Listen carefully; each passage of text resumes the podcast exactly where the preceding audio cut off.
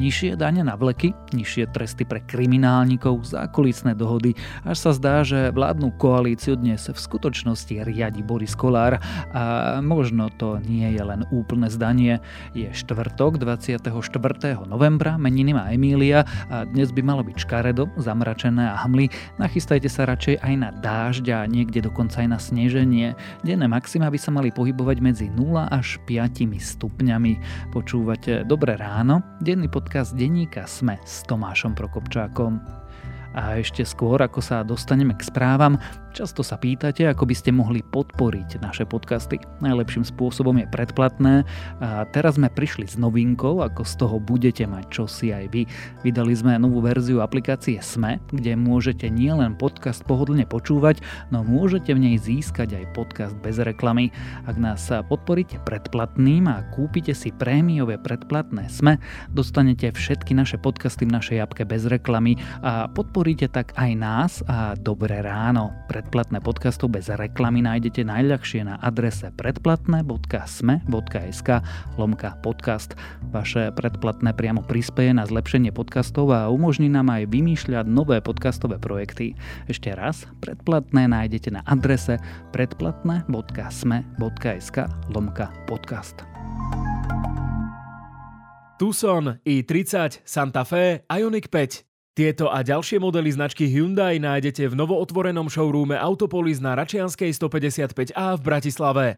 Nová predajňa Autopolis vás privíta v krásnych, novozrekonštruovaných priestoroch s prvou Hyundai elektrifikovanou zónou v Bratislave.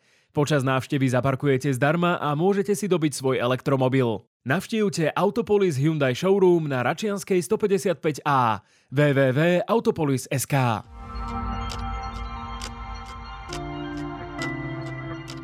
A teraz už krátky prehľad správ. Vláda priznala, že sa pripravuje aj na prípadné rozpočtové provizórium. Stalo by sa tak, ak by sa neschválil návrh štátneho rozpočtu na budúci rok. Znamenalo by to, že sa budú škrtať výdavky na pomoc pre domácnosti a bude obmedzená aj pomoc pre firmy. Rusko včera zasiahlo Ukrajinu ďalšou sériou rozsiahlých raketových útokov. Útoky smerovali na energetickú infraštruktúru, dodávky energie však muselo obmedziť aj Moldavsko. V Kieve si útoky vyžiadali aj civilné obete, po útokoch museli odstaviť aj bloky v jadrovej elektrárni pivne do Ukrajinsk. Škótsko nemôže usporiadať druhé referendum o nezávislosti bez súhlasu vlády v Londýne. Rozhodol o tom najvyšší súd Spojeného kráľovstva. Škótska premiérka Nikola Sturgeonova pritom navrhla uskutočniť referendum o nezávislosti už na budúci rok v októbri.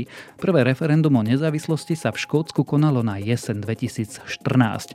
Škóti sa vtedy vyjadrili proti nezávislosti v pomere 55 ku 45 percentám. Francúzsko do poslednej chvíle neverilo, že Rusko napadne Ukrajinu a v Nemecku si istý čas mysleli, že by bolo lepšie, keby Ukrajina rýchlo padla, povedal britský expremiér Boris Johnson pre CNN.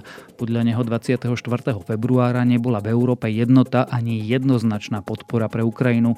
Nálada sa však rýchlo zmenila, pretože Európa zistila, že s Putinom sa nedá rokovať. Rusko je štát podporujúci terorizmus. Europoslanci schválili rezolúciu, ktorá takto označuje Rusko a dôvodom sú zámerné útoky ruskej armády na civilné ciele. Europoslanci tiež vyzvali orgány únie, aby zaradili do zoznamu teroristických organizácií niektoré jednotky bojujúce na ruskej strane na Ukrajine, napríklad Wagnerovú skupinu. Ak vás správy zaujali, viac nových nájdete na webe Deníka Sme alebo v aplikácii Deníka Sme.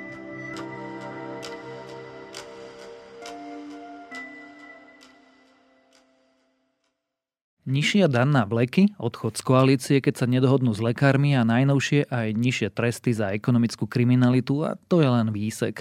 Až sa zdá, že šéfom vládnej koalície je Boris Kolár a možno to nie je iba zdanie. Dnes sa teda s politickým komentátorom denníka SME Petrom Tkačenkom budeme rozprávať, kto vlastne rozdáva karty.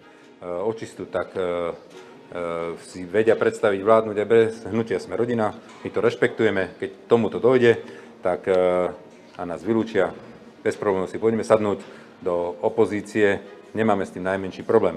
Dokonca, keď nás nevylúčia sami, je vysoká pravdepodobnosť, že keď nám neprejdú nájomné byty, ktoré spomínal aj pán Pelegrini, keď nám tieto nájomné byty neprejdú, alebo keď sa neurobí exekučná amnestia, možno sa budeme porúčať aj sami.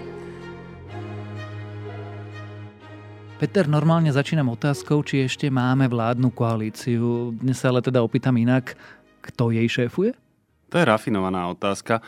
Stále platí, že jej šéfujú predsedovia koaličných strán, takže ja ti budem musieť eh, odpovedať na to, kto v tej koalícii je ale nešefujú jej všetci šéfovia koaličných strán. To znamená, že v prvom rade je to respektíve na prvých dvoch miestach Boris Kolár a Igor Matovič. Veronika Remišová je v takom úplnom závoze, tá je rada, že niekde je.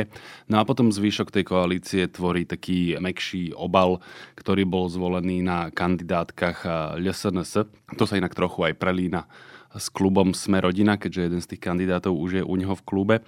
No a tí dvaja ľudia, ktorých som menoval, rozdávajú karty v najväčšej miere, ale striedajú sa v tom, že kto kedy, ako intenzívne a ako veľmi mu záleží na tom, aby dosiahli svoj cieľ. A kto teda, ako a kedy intenzívne, lebo keď ja tak len od boku sledujem posledné týždne slovenskú parlamentnú politiku, tak mi príde, že vlastne ten niekto je Boris Kolár. On je to prevažne Boris Kolár. To je spôsobené tou zmenou po odchode SAS z koalície. Asi si to ešte potom podrobnejšie rozoberieme, ale tým, že tá koalícia sa zúžila, tak sa významne zvýšila váha už tak vysoká a neprimerane vysoká Borisa Kolára, ktorý teraz vlastne má tú vládu úplne v rukách, môže pomerne úspešne predstierať, že jemu je jedno, či už teda budú predčasné voľby a klásť si ultimatívne podmienky. Čo aj robieva oveľa častejšie ako doterajší asi najdôležitejší aktér koalície, to znamená Igor Matovič, ktorý to z časti vypustil. On totiž máva také tie vlny, keď mu na niečom veľmi záleží ale nemá taký dlhodobý program svojich 237 vecí, ako ich má Boris Kolár, ktorý si za nimi ide pomerne systematicky. To znamená, že Igor Matovič má občas nejakú vec, Boris Kolár mu väčšinou s tou vecou pomôže, alebo v zásade vždy, ale v skutočnosti je to Boris Kolár, ktorý má nejakú naozajstnú agendu, ktorú si presadzuje a vďaka tej súčasnej povahe koalície mu to ide veľmi úspešne. K tej agende a najmä k spôsobom, ako si ju presadzuje, sa ešte dostaneme. Ale ty si povedal dve veľmi zaujímavé veci a rozoberme si ich postupne. Prvá, že má ja to parafrazujem, neprimeranú moc a druhá, že úspešne predstiera, že odíde z koalície. V akom zmysle má tú moc neprimeranú?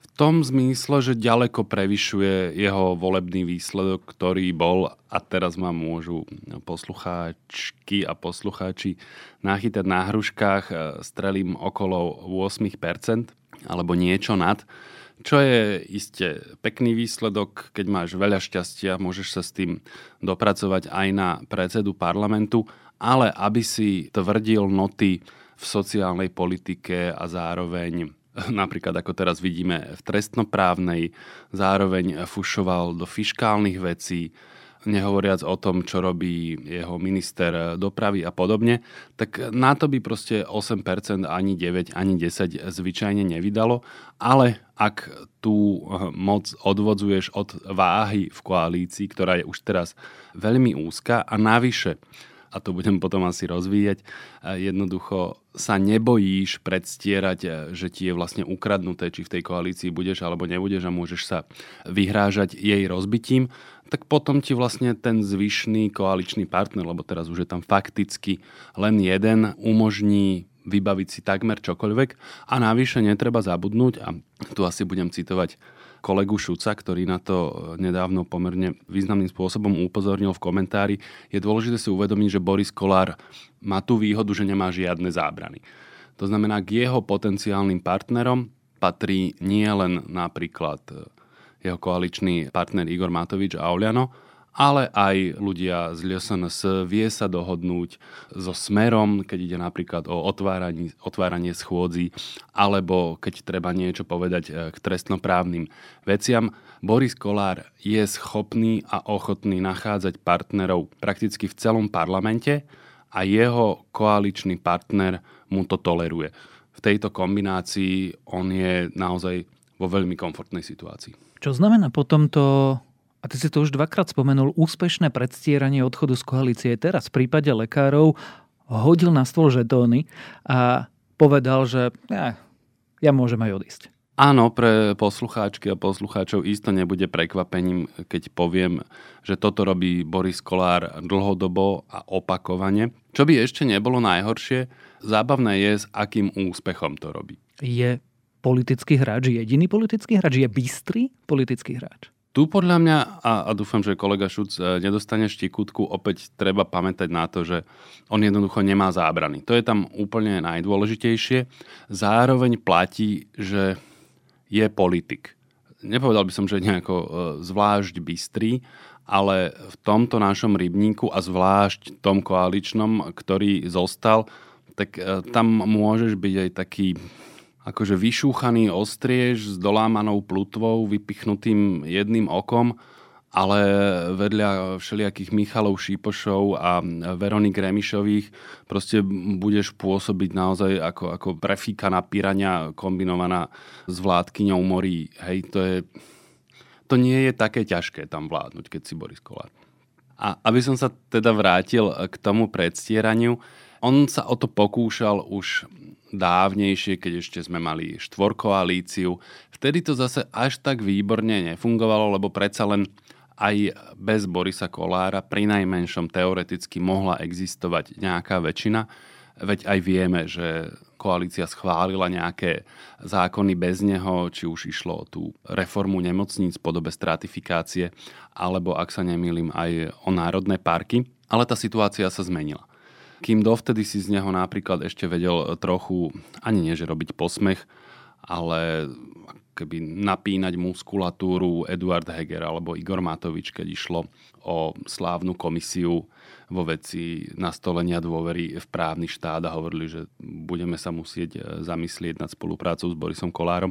Teraz už sa nad tým naozaj nikto ani na sekundu nezamýšľa a tak sa boja o to, že by teoreticky Boris Kolár odišiel, čo ja si myslím, že on nechce a kým to nebude nevyhnutné, tak to robiť nebude. Že mu vlastne radšej rýchlo všetko odovzdajú a príliš sa nezamýšľajú nad tým, či mu toho neodovzdávajú priveľa, lebo tu treba zase povedať, že tá koalícia nevyniká práve nejakou prehnanou zodpovednosťou za štát a úvahami nad tým, čo tu po nich zostane, až raz voliči povolajú niekoho iného. Oni sú tu proste teraz a snažia sa vládnuť tak, aby tu boli aj zajtra, ale zase čo bude pozajtra, to ich až tak nezaujíma. To, čo hovoríš, ma logicky privádza k otázke, prečo teda Boris Kolár neodíde, keď zároveň hovorí, že jeho koaličný potenciál je takmer absolútny. On je takmer absolútny v rovine vyjednávania nejakých ad hoc dohôd. To neznamená, že Boris Kolár, keby teraz odišiel z koalície, tak by bol schopný vytvoriť nejakú novú, nastoliť vládu s nejakou dôverou. To nie, to by sa mu nepodarilo. Preto on je teraz vlastne v najluxusnejšej predstaviteľnej situácii. V tom zmysle, že existuje vláda a koalícia, on je jej súčasťou, ale zároveň tá koalícia je v takom komplikovanom postavení, že už ktokoľvek keby povedal, že odchádza, tak by sa to zrútilo čo on využíva pre svoj prospech a, a vyhráža sa tým, že on odíde a vďaka tomu sa mu tolerujú vlastne všetky avantúry a on si v tom parlamente môže presadiť eh, takmer čokoľvek. Tu je tiež dôležité asi poznamenať, že sledujeme ten spôsob emancipácie parlamentu od vlády, že, že strašne veľa vecí sa deje priamo na pôde parlamentu bez toho, aby to predtým navrhla, prerokovala vláda, aby to prešlo pripomienkovými konaniami. Nie, veľa vecí sa vyťahuje proste priamo tam a vláda už je vlastne len potom ako si vo vleku. Čo je pre Borisa Kolára opäť e, veľmi komfortná situácia. Čiže to je vysvetlením toho, že sa mu takmer podarilo vyvexlovať zníženie dane na vleky a pokúša sa znížiť sadzby za ekonomickú trestnú kriminalitu, pričom vôbec nemyslí na Pčolinského a Borgulu? Som rád, že si povedal, že vôbec nemyslí na Pčolinského a Borgulu, prípadne nejakých iných ľudí v jeho okolí, ktorí by mohli byť podozriví z ekonomickej eh, kriminality. Ja tiež eh, si takéto niečo neviem ani len predstaviť. Ale máš pravdu, že áno, všetky tie avantúry, ktoré pozorujeme, sú výsledkom tých veľmi špecifických okolností, vďaka ktorým on môže takýmto spôsobom vládnuť nastoľovať si podmienky. Trebárs nie sú vždy splnené, ale vždy sú mu tolerované jeho výmysly, keď to tak poviem. A asi treba povedať, že zodpovednosť za to nesie v nejakej miere aj SAS, ktorá ja jej nebudem vyčítať, že odišla z koalície, ja si myslím, že to bolo správne rozhodnutie, ale odišla spôsobom, kedy už nebola schopná povedať žiadne B. A práve tým, že síce zatlačila tú vládu do menšiny, ale aspoň doteraz platí, že nie je ochotná vyjadrovať jej explicitným spôsobom nedôveru a ukončiť to trápenie parlamentu, tak vlastne dáva opäť Borisovi Kolárovi do rúk tie žetóny, keď on hovorí, že No pozrite sa, sme síce v nepríjemnej situácii, ale tie veci schváliť treba. Pozrite, Saska sa napríklad v niektorých veciach stavia na zadne, tak sa musíme dohodnúť s niekým. A on niekoho vždy nájde. Keď sme pri tomto všetkom, že som taký drzý, kde v tom je premiér Eduard Heger? No si vyložene drzý, pretože opäť mi vytváraš priestor neúctivo sa vyjadrovať k predsedovi vlády. Predseda vlády je vlastne nikde.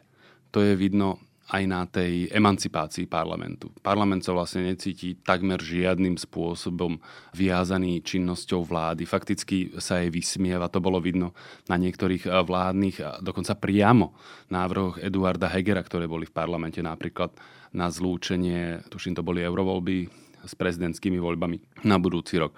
Oni sa vlastne svojej vlastnej vláde vysmiali úplne bežne. Poslanci v parlamente nepriamým spôsobom vlastne vyjadrujú nedôveru svojej vlastnej vláde. Veď dobre, ono to nemá legislatívne alebo teda právne dôsledky, ale napríklad predseda vlády v nejakom inom vesmíre, v nejakom inom štáte a s nejakou inou charakterovo-morálnou výbavou by takú situáciu mohol považovať za nepriateľnú a povedať, že on predsedom takej vlády nebude. Vidíš to aj teraz na vyjednávaní s lekármi, keď vlastne sa zdá, že rolu predsedu vlády si jednoducho uzurpoval minister financí, ktorý iste tam má nejakú váhu, ale on nemá ani žiaden logický mandát, prečo má byť akože súčasťou vyjednávania. Veď áno, je to vec vlády, ale prvom rade ministra zdravotníctva a predsedu vlády. Minister financí samozrejme ako keby ten vidí do tých peňazí, takže má vidieť, čo to bude znamenať, takže môže informovať tie osoby o tom, ako si stojí kasa, ale nemá prečo vstupovať do vyjednávania. No a toto všetko, keď Eduard Heger dovolí, no tak jednoducho treba povedať, že on tam vlastne nie je a naozaj pôsobí ako zástupná osoba, povedali by sme nejaký proxy aktér, ktorý umožňuje naplno vyniknúť zmieneným osobám Borisovi Kolárovi a Igorovi Matovičovi. Viem, že to mierne preženiem, ale vidíme rozvrat demokratických inštitúcií? Ten vidíme už niekoľko rokov. To som až prekvapený touto tvojou otázkou. Ja si myslím, že ten rozvrat sme vlastne videli už od úplne prvých týždňov, najneskôr mesiacov pôsobenia vlády Igora Matoviča. Videli sme to na tom spôsobe, akým manažoval tú krízu, keď si proste vymýšľal svoje vlastné orgány. Netušili sme, kde vznikajú a akým spôsobom vznikajú naozaj závažné nariadenia, ktoré vstupovali do občianských e, slobôd, ľudských práv a podobne. Takých príkladov by som vedel vymenovať naozaj množstvo. Dobre, ikonický je napríklad príklad so, so Šúklom a Zuzanou Baťovou tu treba priznať aj zodpovednosť médií, že, že do veľkej miery sme to v tej vláde umožnili, my teraz nemyslím nás dvoch, ale médiá, lebo tiež sme boli nejakým spôsobom tí povestní e, štokholmskí zajatci, ktorí akože len aby sa nevrátil Fico, alebo buďme radi, že tu nie je Fico, alebo hlavne nekritizovať vládu, alebo neprimeraným spôsobom, lebo to by sme mohli byť obvinení, že sme Fico, tak e, tou nesmiernou toleranciou sme tej vláde a koalícii vlastne umožnili, aby sa takýmto spôsobom rozvinula až do tohto, čo sledujeme teraz.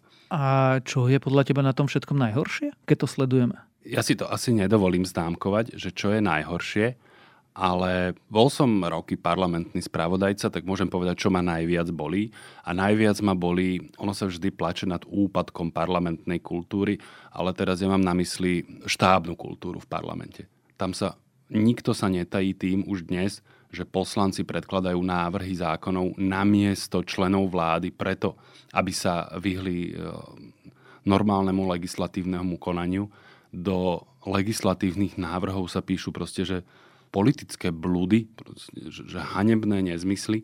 Osobitne spomeniem predsedu ústavnoprávneho výboru Milana Vetráka, ktorý predkladá škandalózne návrhy, nielen rozsahom, ale aj vlastne ten, ten návrh na ten tzv. cashback, čo sa tak rozprávalo, akože vracanie DPH akože z nákupov v reštauráciách a podobne, to v skutočnosti ne, nebol žiadny cashback z reštaurácií. Ten návrh umožňuje vláde, prenáša na vládu právomoc, aby kedykoľvek, komukoľvek ľubovoľným spôsobom vyplácala ľubovoľné sumy peňazí za to, že si niekto niekde kúpil. To je, to je od ústavnoprávneho, predsedu ústavnoprávneho výboru, to je taká strašná hamba, že keby to urobil niekto napríklad začias Smeru alebo HZDS, tak všetky noviny by boli hore nohami a hulákali by na nich, že čo si to dovolujú. To je stokrát horšie, než Paškovo jedno prepísanie e, schváleného zákona.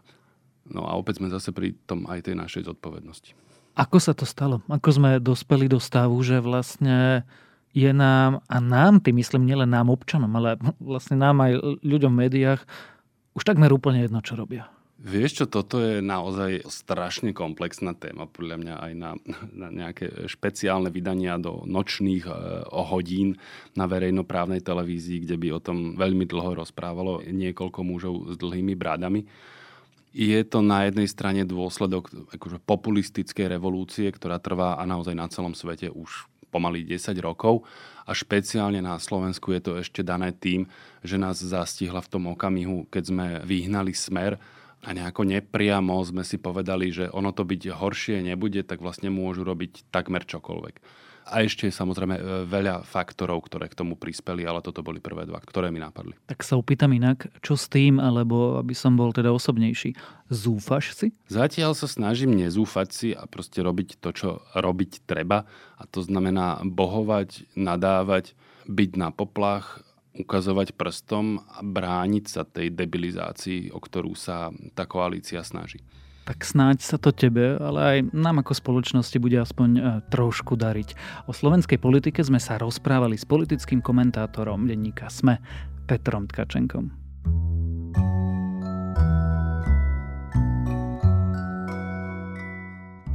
Mojím dnešným odporúčaním je pokojná hudba v týchto nepokojných časoch. Douglas Dare je britský pesničkár a ak hľadáte príjemnú, intimnú, jednoduchú, no o to silnejšiu a emóciami nabitejšiu hudbu, naozaj ho odporúčam. Pokojne začnite ostatným albumom Milk Teeth. Uvidíte, je to krásne počúvanie. A to je na dnes všetko. Dávajte na seba pozor. Počúvali ste Dobré ráno? Denný podcast denníka Sme s Tomášom Prokopčákom. A pripomínam, že dnes vychádzajú aj nové epizódy podcastov Index a Ľudskosť.